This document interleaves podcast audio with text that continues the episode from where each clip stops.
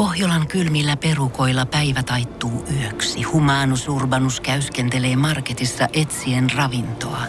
Hän kaivaa esiin Samsung Galaxy S24 tekoälypuhelimen, ottaa juureksesta kuvan, pyöräyttää sormellaan ympyrän kuvaan ja saa näytölleen kasapäin reseptejä.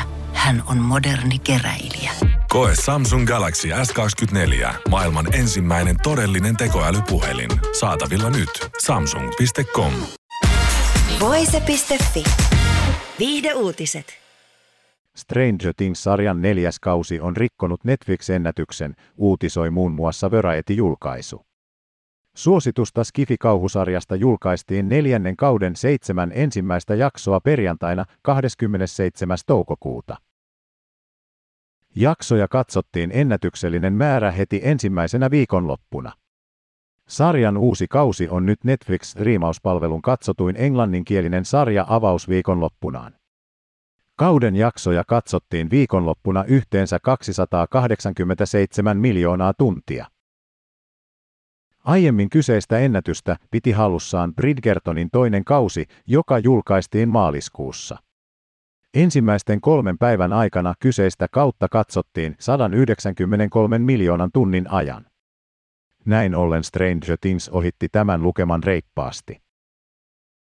Stranger Things-sarjan fanit ovat selvästi katsoneet myös sarjan aiempia kausia valmistautuessaan uuden kauden pyörteisiin. Sarjan kaikki aiemmatkin kaudet nousivat Netflixin viiden katsotuimman sisällön joukkoon viime viikolla. Neljäs kausi julkaistaan Netflixiin kahdessa osassa. Kauden kaksi viimeistä jaksoa julkaistaan ensimmäinen heinäkuuta. Kauden jaksot ovat epätyypillisen pitkiä ja esimerkiksi viimeisen jakson kerrotaan kestävän peräti kaksi ja puoli tuntia.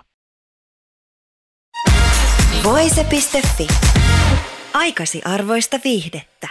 Pohjolan hyisillä perukoilla Humanus Urbanus on kylmissään. Tikkitakki lämmittäisi.